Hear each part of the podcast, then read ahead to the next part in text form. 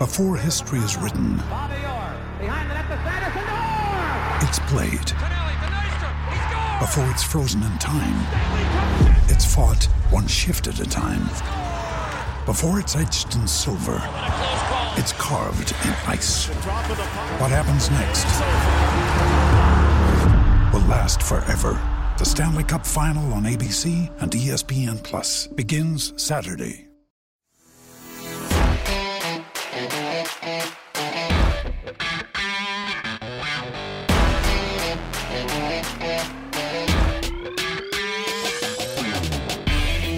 Hello, everyone, and welcome to the DK Steelers podcast. I'm your host, Chris Carter, here with my co-host, Dale Lolley. And uh, week, day two of Steelers padded practices are in the books. Um, the Steelers once again getting out there, getting acquainted with just being able to hit again. Um, there were some players who didn't show up. We did see Maurkice Pouncey uh, get get get to practice, so at least he was there. But among the non-participants in practice uh, for today were Eric Ebron, the new tight end from the from the Colts, Joe Haden, David DeCastro, who that's his second day in a row, Alejandro Villanueva, and James Washington, who also it was his second day in a row uh, missing practice. But Dale, a lot of Steelers fans were freaking out on Twitter when they were like, "What's going on with James Washington? What's going on with this?" People need to calm down and realize this is just this. We're, we're still a month away from the season. Yeah, it really doesn't matter. Uh, you know, in terms of veteran guys missing these practices, um, you know, they're not going to be doing anything that David DeCastro, for example, doesn't know how to do. Uh, these are minor things, not anything uh, uh, serious. Uh, we did see some guys go down with some more serious injuries, though, today. Uh, that being Kevin Dotson, the fourth round guard that they drafted out of Louisiana, and tight end Dax Raymond, who actually caught my eye a little bit yesterday when I was at practice um, as a, kind of a blocking tight end. Um, saw some decent movement out of him and, and saw him uh, move the uh, the sleds pretty well. Uh, actually, he got a knuckle bump from uh, from or fist bump from Mike Tomlin at the end of the uh, the blocking drill. So he was somebody that they were keeping an eye on, and now he uh, suffered the ankle injury. Kevin Dotson's a left knee. We'll see how bad that is, but the depth already being tested at those two positions. Yeah, absolutely. And it stinks because both, I think, are in positions where they could fight their way into a good spot on the depth chart. Um, eh, you know, we, we were we were talking yesterday on the show about the two tight ends at the top of the depth chart. There's no guarantees with that third spot right now. You know, Zach Gentry, you know, is, is still around. Uh, Kevin Rader's back, and you know, on, on this roster fighting for a spot. But you know, Raymond or anyone anyone could really win that last spot. So it, it's uh, it's really bad timing for him to get get an injury like this. Yeah, you're hoping for him.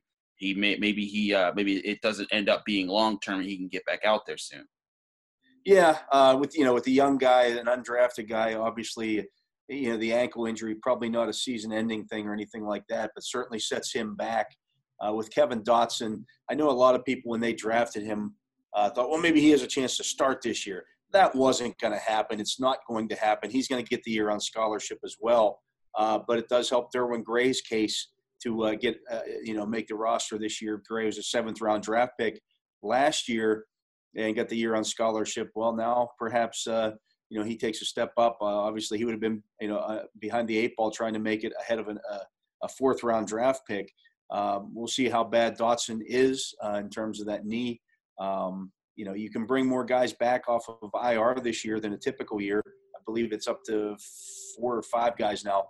I have to look that up, but uh, certainly they've increased that number this year, and of course the uh, the practice squad number also increasing to 16. So, uh, you know, they they can have a much bigger roster this year. So these guys were going to be depth pieces, and now that depth again is is being tested certainly that depth is being tested. Um, you know, and, and, I think again that's why the Steelers are letting their veterans out there just take take their time. There's no reason to push you know players out there that, to play all the time when you really just need these guys to get healthy. You know, even though we're looking at early to you know we're looking at mid August, and typically we'd be talking about preseason football right now. The season, this this you're not they're not playing against another team until you know for another month. So I, I really think the smart move is what the Steelers are doing right now, as far as just taking it easy with their top guys. And we're seeing team, you know, more teams going down with with looks like serious injuries. Uh, it was just reported from Ian Rapoport of NFL Network that uh, Artie Burns, the former Steeler, uh, he's, he's a quarter, cornerback with the Bears now, former first round draft pick, and they said he just tore his ACL. And the Bears brought him in with seriously thinking that he was going to compete for their, you know, one of their starting positions at cornerback. Um, so that hurts for them. And then Mack Wilson, uh, the the second year linebacker for for the Browns, he got carted off at, at the Browns practice. Um, so we're, we're, we're seeing this going across the league. A lot of people knew this was coming. Ramon Foster wrote about this. You wrote about this. Um, we've talked about this this potential happening, and we're seeing it across the league. You know, for so far, it's only been two days. But the Steelers don't have any big names that have, have, have befallen that yet. Yeah, and, and this is what you want to avoid. You don't want to be making news this time of year when you're not playing any games. The games are tough enough. Uh, you're going to have injuries in games uh, practically every game. You know, you come out of with some kind of injury. Uh, feel bad for Artie Burns. Uh, you know, he was hoping to. You know, he signed a one-year deal with the Bears, hoping to reinvent his career and rejuvenate his career. Uh, Mack Wilson, if that's if that's a, a, serious injury for the Browns, that's a huge one for him because they got rid of uh, Joe Schobert and Christian Kirksey in the offseason, let both of those guys go, and they were expecting Mack Wilson to step into that lineup and be a major factor for them this year. And if he's out, uh, boy, they don't have any kind of depth there at the linebacker position to, to fill in uh, for Mack Wilson. I agree. I mean, and Schobert, he was a huge player for them last year. You know, that was one of my head scratchers on the Browns. When I when I remember when we kind of looked at each other, we kind of like joked with each other when they signed Case Keenum, and we are like, really? You're you're getting a backup quarterback when you, you need to fill out these depth spots? Okay, uh, and uh, here here we are. Uh, and again, Mack Wilson, who knows? He could have got carted off, and maybe it's not long term that'll take him out too far into the season. Uh, but anytime a cart comes out in training camp, that's a scary thing. Um, and people, and, and, so yeah, you're right. That could be a huge, huge blow to them. And, and that's a team that needs their defense to be at a, at a really high level. They've invested a lot into that defense over the past few years with all the draft picks that they've thrown into it.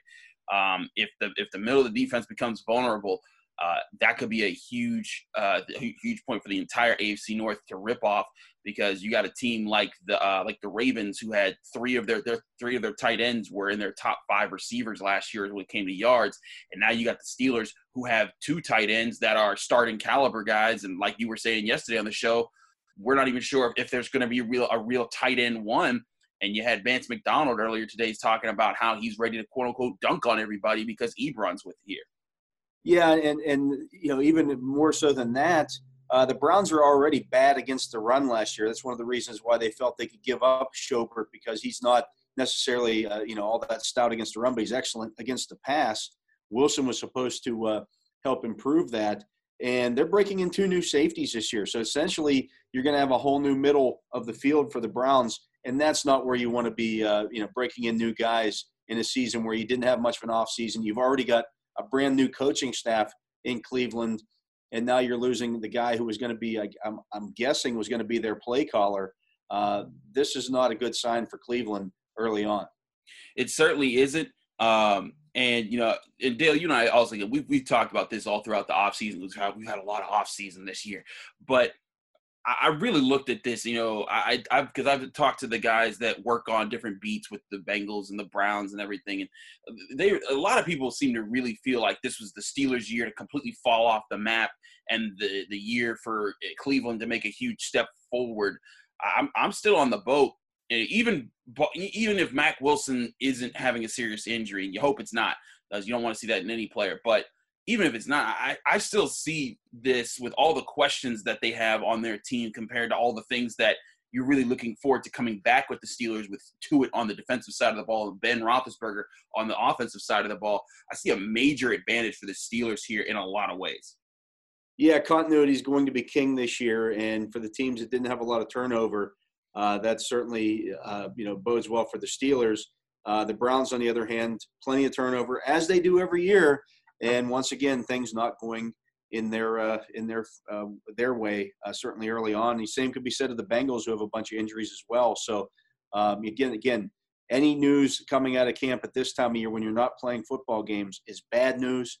Uh, so Steeler fans should be happy about that. Absolutely. We're going to go to our first break. When we come back, we're going to be talking about some more of the Steelers that we got we got to talk to right after this.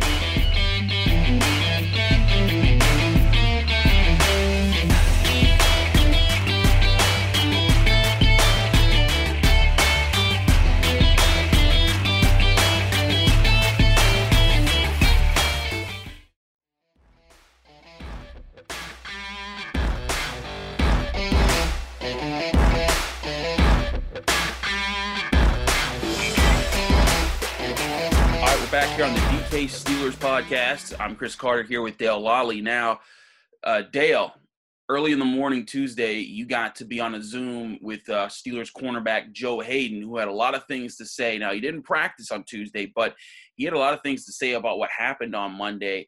Uh, you alluded that you know we know that Chase Claypool made a big catch in the end zone from Ben Roethlisberger, and uh, Joe Haden revealed you know that he was that he that he that he was that he was part of that. Uh, what was some of the stuff that you got out of talking to Joe Haden today? Yeah, it was a uh, it was a back shoulder throw in seven shots. Uh, Joe Haden confirmed, so now we're allowed to talk about this. Uh, the, the, the training camp rules that are in place. Um, back shoulder throw. Haden had perfect uh, position on it.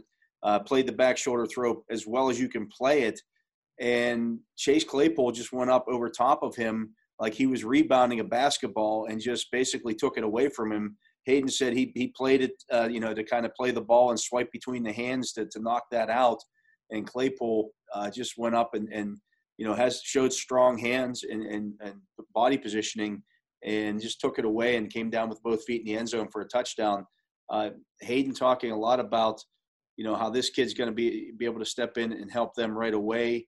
Uh, certainly, maybe not so much you know between the twenties, uh, but when you look at a guy like that um, down inside the, the red zone. He's a big red zone target.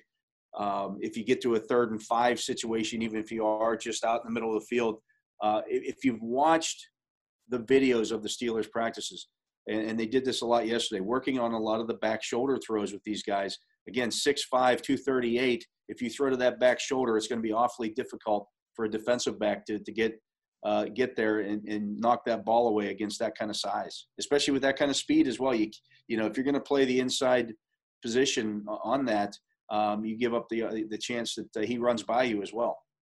Right, that's the thing. As a cornerback, you have to pick what you're going to honor and what you're going to risk.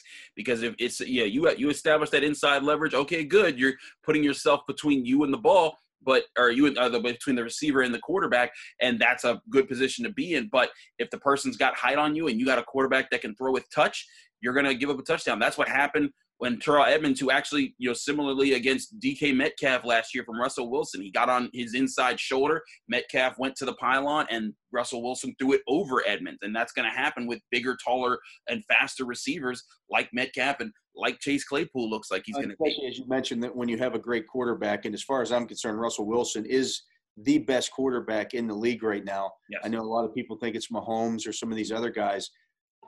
Right now, Russell Wilson is at the perfect apex of his career.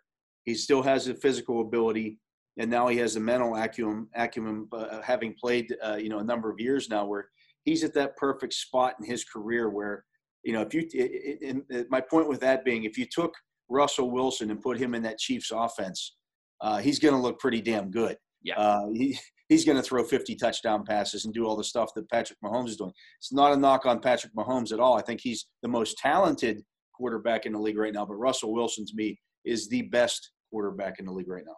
And, and, again, we talked about continuity in the last segment with the Browns. Russell Wilson and Pete Carroll, they've been getting along for most of the past decade. So, um, you know, I think that's another thing that, you have to take into consideration when you're looking into great quarterbacks is seeing, like, you know what? Hey, when you're more familiar with the system, the way that Ben Roethlisberger is with the Steelers, you're more likely going to see a quarterback making more comfortable throws, willing to take those riskier shots because they're saying, "Hey, you know what? I know where everyone is. This is my team, my offense. Let me get used to the the, the, the talents available for these guys." And, and, you know, Juju said this in his uh, in his Monday Monday morning availability, saying the biggest thing that Ben's adjusting to is just the different body types that we have now. And he was kind of alluding to Chase Claypool because of how tall he is and how fast he is. And the Steelers really haven't had a guy of that range as far as when it comes to athleticism and just natural rawness since Martavis Bryant. And we remember what he was able to, what Ben was able to do with a Martavis. Yeah. And, you know, you look at uh, back in his career, uh, early in the career, he had Plaxico Burress here uh, Burress, despite being the taller type receiver and even a little bit taller than, than Chase Claypool, uh, I never thought was very good at high pointing the, the, the, the, football on the, you know, the kind of the, the touch throws into the end zone.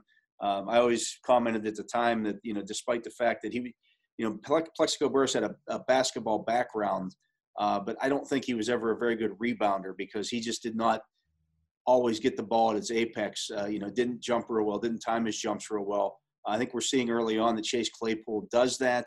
Uh, he certainly has some some talent there and, and, is able to contort his body a little bit in ways that uh, some of these some of the younger or like a much smaller wide receiver. So uh, definitely looks like a, a, solid pickup for the Steelers. And you know, I, I, was asked in the comments on that story today, uh, just to, uh, kind of drive this point home you know, what would you rather have right now? I know, I know when the Steelers drafted Chase Claypool, a lot of fans wanted J.K. Dobbins instead, and I was all in on J.K. Dobbins. I love J.K. Dobbins, mm-hmm. But now that I've seen some of these other guys, um, you know, with McDonald and, and, and McFarland, I should say, uh, you know, the question is, would you rather? This this came from uh, T Bunner sixty six.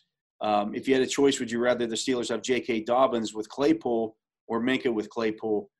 My thinking on this is they were going to take a running back in the first round because nobody does it anymore. The real right. question is would you rather have Minkah, Dobbins, and Antonio Gandy Golden, who was available when they picked McFarland, or would you rather have Minkah Fitzpatrick, Chase Claypool, and Anthony, Anthony McFarland uh, with the picks, which is what they ended up picking? To me, I think looking at what they got in that situation, I'd rather have Minkah Fitzpatrick, Chase Claypool, and Anthony McDonald or McFarland. No, I, I I agree with that. That's a great assessment on your part because Anthony Antonio Gandy Golden, I loved his profile in college. He made some some really nice one-handed catches, um, and he looks like he could. right, that, that's where I was going with this. Is that the the biggest things that you saw were he, he was at a smaller school, and you're looking at a situation where some of his best plays came in the Senior Bowl went because he you know he had to go there to show more people that he was doing that. Chase Claypool was doing that in Notre Dame on on primetime television on NBC with the biggest dogs going after him. Uh, and, and, one thing that I think like that that you that you asserted earlier that's really interesting is that you know a lot of people were talking about hey well maybe maybe you know what they can just line up outside and just say hey run a nine just go go get the deep ball but if if you're looking at a guy it's like hey we'll do that but also we get to the red zone we're to take away the thinking here we just want you to do this. Get to the pylon, make this a jump ball situation. If they give you the one on one because they're too worried about Vance McDonald and Eric Ebron and Juju and Diontae Johnson or whoever, this that might make it a lot easier for the rookie to get used to, okay, this is my job, this is my role. Let me get better at that the way that Juju was able to do when you know, the team had Antonio Brown and all these other weapons in the offense. Yeah, and they don't need him to necessarily, as we mentioned uh, at the start of the segment, come out and be an every down starter or anything like that. Uh, he just has to learn a role, and if that role is just catching uh, jump balls, you know, three or four times a game, or even twice a game, that has value, especially if it happens to be in the end zone. Right. Well, Dale, thank you so thank thank you very much. That was a good show. We'll, we'll be back in your ears soon here on the DK Steelers podcast.